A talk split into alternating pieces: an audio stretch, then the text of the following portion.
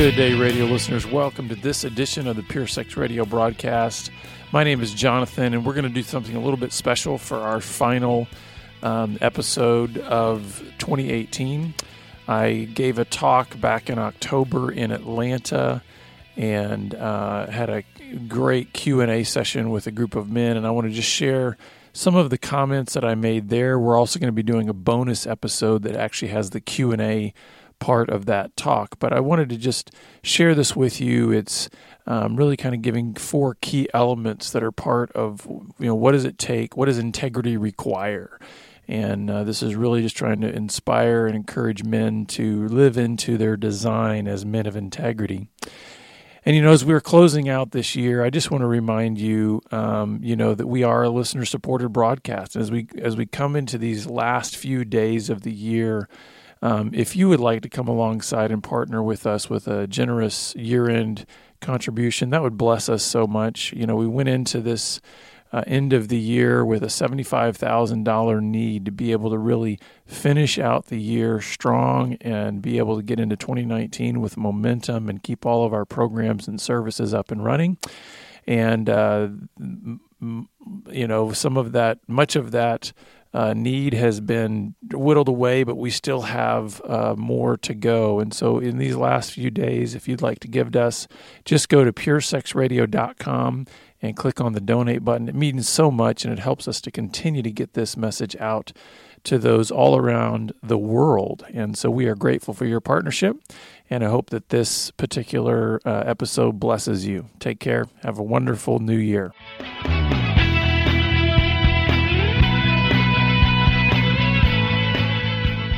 Guys for showing up here. All right, so everybody smile. Yeah, I got to get a picture here so that I can I can post to my Facebook page all the uh, sexually broken men of Atlanta. Okay, so just kidding. I'm, I did not take a picture. I promise. Uh, I always know that. I, listen, let's just be honest. There's there is an awkwardness to whenever we're in a, a situation like this, right? I think I think, and I'll be honest. The reason I think there's the awkwardness is because we all know our own histories, right? and if the reality is that all of us are broken in some way, and we could even make the argument all of us are sexually broken in some way, whether that be by our own sin or by what somebody else's sin was dumped into our life. That's what I think creates that sort of awkward tension around this subject matters. Like to step into a room like this, you're sort of feeling like, I'm admitting to something. And I think that's healthy. It's healthy to have the awkwardness, it's healthy to have the admission. It's also healthy for us to just kind of take a deep breath and just go, listen, we're all in this thing together.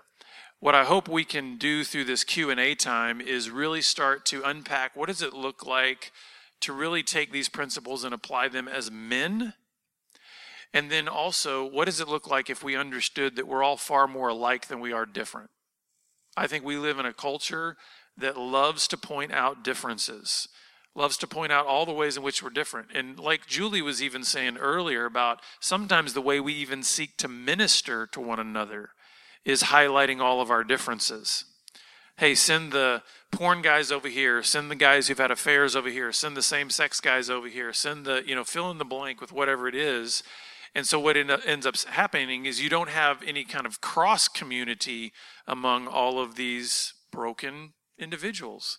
And so what we want to try to do here is build a sense of unity and also be able to try to answer any specific questions that you have. Before we dive into the Q&A session part, I do want to try to tie together some of these elements of what does it look like as men to actually walk out this design by God to be men of integrity. You know, Julie kind of gave us the the collective, hey, high level sort of in, what does integrity look like for everybody. I want us to start kind of drilling this down into what it looks like as men. And the the first characteristic, now some of these are going to overlap, but I want us to I would love to see how we can make these apply to us as men. I've been working with men for 15 years in our ministry, Be Broken Ministries, and we do a 3-day intensive workshop called Gateway to Freedom. We've had hundreds and hundreds of men come through that. And one of the things we teach in that workshop is that the key characteristic of a man of integrity when it comes to sexual uh, sexuality might not be what you think it would be. Like if I were to just start polling the room and say, hey, what would you say is the number one characteristic, the number one character trait of a man who is walking faithfully in sexual integrity? Toss out some ideas of what you think the number one characteristic might be. Happy, okay. Spending time in the Bible, conviction, immunity, peace, accountable. All of these things are awesome, and all of them are included in what is necessary to be a man of integrity. Actually, I think man becomes happy when he becomes a man of integrity. But the number one, like the bedrock characteristic, is humility. Humility. And a lot of times we don't tie that. For one thing, a lot of times as men, that is not a term that we associate with manhood. Humility sounds weak to us. Humility sounds like, man, are you kidding me? That doesn't sound like any kind of character trait that I want to actually pursue. That I really, I mean, I want to be strong, right? And in fact, when you when you begin to unpack what it means to be a reflection of the holiness of God, what it, what it really calls us to be, to be men of integrity, there's a deep humility. And the way we can experience that humility is we have to embrace and own our brokenness. I think a lot of times what we want to do is, I know this was my experience. I want to be able to, number one, ignore my brokenness. I don't want to have to actually bring it out. I want to be able to find other ways to, to be strong and these kind of things and pretend that I've got it all together. The other thing I don't want to do is I don't want to, I don't want to have to own all of the things that I did. I want to be able to make some kind of excuse about it. And one of the things that I know I like to do was I like to say, really, it's all Adam's fault, right? Let's blame Adam. I want to pass the buck. I want to pass not only the buck of blame to someone else, I then actually want to pass the buck of responsibility for my integrity to someone else. I see this happen in counseling. I see this happen in support groups where men are saying, You fix me. Like, in other words, here, I'm going to be honest with you. I'll tell you what I've done, but at the end of the day, I don't really want to have to make the decisions that I have to make in order to live as a man of integrity. I don't want to actually have to admit and say I was wrong. I don't want to have to actually say, call sin sin. I want to say it was a mistake. It was, you know, a little error. I don't, you see what I'm saying? Humility is not easy to embrace, but it's essential in order to be a man of, of sexual integrity. We have to humble ourselves. I think we have to humble ourselves certainly before God, but we also have to humble ourselves before other men and be able to say, Here's me and all of my brokenness. And I want to try to unpack this, not in a way that glorifies sin, not in a way that gets graphic about all kinds of details, but in a way that says, what happens if we as men came together and says, here's my struggle, here's my struggle. Let's try to encourage each other towards a life of integrity. So, humility is a key characteristic. I, want to share with you a, a passage from First John. We might be familiar with this. It's, you know, we, we often associate it with the idea of confession, right? First John 1 9. But I want to read actually verses 5 through 10 of First John chapter 1. It says this This is the message we've heard from him, meaning Jesus and proclaim to you that God is light, and in him is no darkness at all. If we say we have fellowship with him while we walk in darkness, we lie and do not practice the truth. But if we walk in the light as he is in the light, we have fellowship with one another, and the blood of Jesus his son cleanses us from all sin. If we say we have no sin, we deceive ourselves, and the truth is not in us. If we confess our sins, he is faithful and just to forgive us our sins and to cleanse us from all unrighteousness. If we say we have not sinned, we make him a liar, and his word is not in us. There's a lot in there. I'm not going to unpack the whole thing. But that is dripping with a need for humility.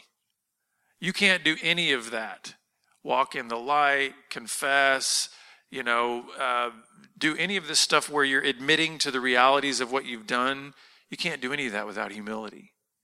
If we want to try to continue to have a position where I'm trying to present myself as something other than I am, which is saying that's deceptive. In other words, if I'm saying I don't really have any sin, in other words, I'm not a sinful being, then he says we're deceiving ourselves. If I then say I've never committed sin, it's saying, well, then you're actually disagreeing with the word of God because God says all have sinned and fall short of the glory of God. So we have to embrace humility to admit, okay, I not only have sin in my being, I'm a sinful creature, but I've also committed sin. And what I love about this is how this actually draws us into community. We live in a Western culture that loves to highlight the individual, don't we? Everything's about the individual, individual rights, individual this, individual that. We have taken this passage and made it just about your confession or my confession, right? Let me read it to you again, at least parts of it. But if we walk in the light as he is in the light, we have fellowship with one another, and the blood of his son Jesus cleanses us from all unrighteousness. If we say we have no sin, we deceive ourselves, and the truth is not in us. If it doesn't say if I confess my sins, it says if we confess our sins, he is faithful and just to forgive us our sins. There's a huge collective community aspect to this. And I think that's another thing that requires humility. When's the last time you specifically confessed sin to another man? I'm not asking you to tell me right now. I'm just saying, reflect on that for a little bit. I think if if that takes a little bit of time for you to think about, or if when you're thinking about the last time you've confessed specifically a sin to another man and you realize that you might have embellished the story or left a few things out, I think that hits on this issue of our struggle with humility. And humility is a key characteristic of being able to live out our design as men of integrity. The next thing that I think is really a key characteristic of a man of integrity is courage courage. I'm going to we're going to I'm going to talk briefly about this at the very end of our day today with the whole group. But courage is courage is very difficult to do because um, it requires doing something even when you are afraid. Courage doesn't mean you don't have any fear. Courage is meaning you have a clear understanding of what is the right thing to do, and you seek to do it no matter what the outcome might be. No matter whether it's going to hurt you personally. I mean, we think about this in terms of times of war, right? Courage is I got to go into that building and secure that, no matter what harm may come to me, because there's a greater mission at play here. And I think when you think about what God has called us to live like in the world in which we live, men, it's going to take courage. It's going to take courage for us to not only stand on the truth of God's word, but it's going to take courage for us to tell our stories, isn't it? I mean, we're going to have to be willing to, when God opens a door for us to be able to tell our story to a, a brother, to open our mouths and actually tell our story. And that takes both humility and courage, right? I can see it already. There's a little bit of discomfort in here because I'm not telling you things that, you know, you're probably thinking, I want to run out of here and do these things right now. It's challenging, right? It's challenging to think about, okay, humility, I get it. I, if I think about that long enough, I realize that I don't drift towards humility. None of us drift towards wanting to sacrifice and, and serve others and be humble we also don't drift towards courage. Now, where we do drift towards as men is control, right? By the way, control and courage are not synonyms, they don't mean the same thing. So I do think we like to then step in and try to control a situation and present ourselves as courageous. But I think courage is always tied to something bigger than ourselves. So if all that you are doing is engaging in things that essentially are going to just promote you and make you bigger in your own eyes or in the eyes of others, then I don't think that's a courageous thing. I think that's a controlling thing. Next, I think the truth is essential for us to live as men of integrity. And the truth is the truth. It's amazing to me how, in our culture, in our relativistic culture, we've put all kinds of adjectives in front of truth. My truth, your truth, God's truth. You know, we've made, anytime you put some kind of qualifier in front of the word truth, whatever you're thinking of as truth is no longer truth because you've made it have to filter through the qualifier. Truth is truth. So the thing is, we can know that because God is creator, then whatever he has said must be true because everything came from his mouth. Let there be light, and there was light.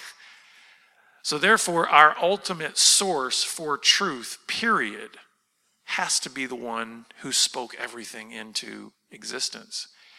This is where it gets back to the courage piece, right? Because if we're going to be men of truth, we have to have courage not only to state that to others and stand on that as the final authority. Did you know we have to have courage to apply it to our own lives? You know what I have found the most challenging part of my own personal journey as it pertains to this issue of truth? Is actually obeying the Word of God. I don't really like to die to myself. I don't know about you guys. Maybe everybody in here, all you guys go, that's my favorite thing to do in the morning. I like to get up and say, I'm going to die to myself today. Uh, you know, if any married guys, when the Bible talks about there only being one spouse that is called to go to the point of death for the other, it's not the wife, it's us. And I don't know about you, but there's plenty of days that I don't feel like really dying for my wife. Obedience takes courage, but we've got to stand on the truth. We need to let the truth do its work in our lives, regardless of what it's going to cost us. In other words, the truth, we're told that this very word is a double edged sword, dividing bone from marrow, like splitting even our intentions of our heart where even if we're doing the right thing with the wrong motives, God says, You got to let my truth cut that out of you. You got to let my truth change your motives. So, again, this is kind of building on each other. You've got humility that causes us to say, Okay, I'm, I'm going to admit I'm broken, I'm going to own it. Now I've got to step out in courageous action to say, Now I'm going to confess this to a brother. I'm going to I'm going to have communal confession kind of thing, which then means where are we going to go together? We got to stand on the truth. We cannot think that it's just based on my feelings, your feelings. What do you want to do today? There's a truth element to it. And then finally the culmination of a man of integrity is the all-encompassing characteristic of love. This is another one of those terms that I think we have we've either abdicated or allowed to be hijacked by women. In other words, when, when you hear the word love, I would venture to guess that most men in here think in terms of that sort of the women's territory love, that emotion of love or whatever. Part of that is because I don't think we, number one, understand what love actually means. And the other thing is, I don't think we're very in touch with our own emotional selves. Uh, I think I saw an emotion wheel here, didn't I, somewhere? Yeah. See, you hold that up because I think that's a great tool. You, we didn't plan this. I think that's a great tool. If you've never seen one of these, it's like it's an emotion wheel. And men, we are we are terrible at this, right? Of being able to peg like, what am I feeling? Yeah, Troy. Cool. Go to the Hope Quest booth because this might be one of the most valuable things you leave today with. is because a lot of guys, you know, you'll say, "Well, how you how you doing? How you feeling?" And you know, you get a blank stare. What do you mean how I'm feeling? I'm, I guess I'm a little hungry. You know, I mean that's basically what you get. I've heard it. I've heard it said. What is it? It's uh, happy, hungry, and horny are the three emotions that men feel. I think is what they said. It boils down to, and throw some anger in there too. But anyway, we are actually emotional beings.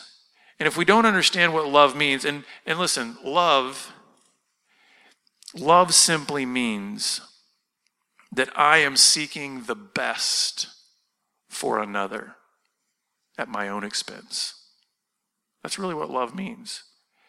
It's me looking at you and saying, I'm willing to pay whatever it costs me to ensure that you have the best. Whatever that means, relationally, emotionally, physically, I'm out for your good. And that's a, that's a way to think of love. So, guess what? Guys, I think this is an area that we need to excel in. Think of how God has actually wired us, think of how He's actually made us. I mean, listen, if you just think about us physically, generally speaking, physically, men are stronger than women. What great, what a great asset that has given us to be able to literally be able to serve someone else in a way that provides for their good when maybe they've got something that they need help with that requires some strength physically. We can, my, my sister, she teaches uh, junior high math. And she's always telling the boys in the class, How are you going to offer your strength today? How are you going to offer your strength today?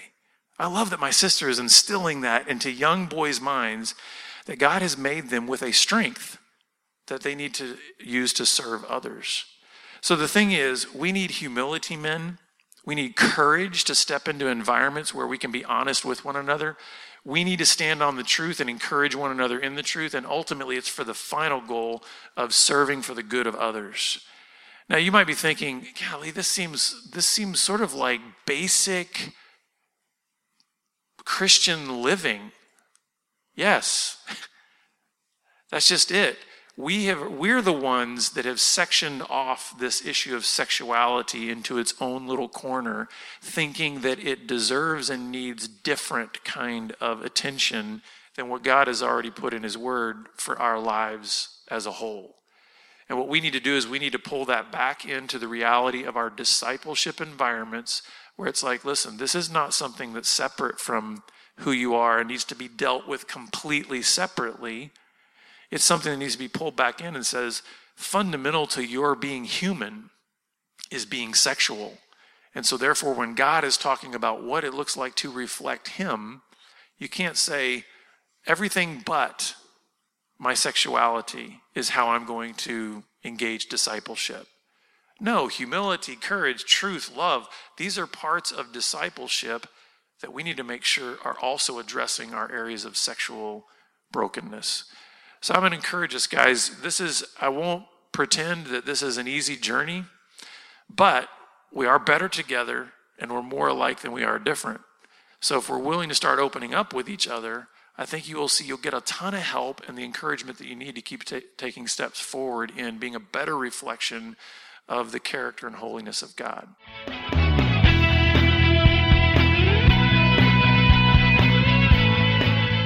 Well, listeners, I hope that that talk was encouraging to you, that you were really able to take to heart those key elements of what it takes to live uh, as a man of integrity. Um, ladies, if you're listening, I think there's benefit there for you as well. This obviously was a talk that I gave specifically to men, so it was geared that way. But the issues of truth and courage and humility and uh, those are things that are i think universally applicable to those who are seeking a life of integrity.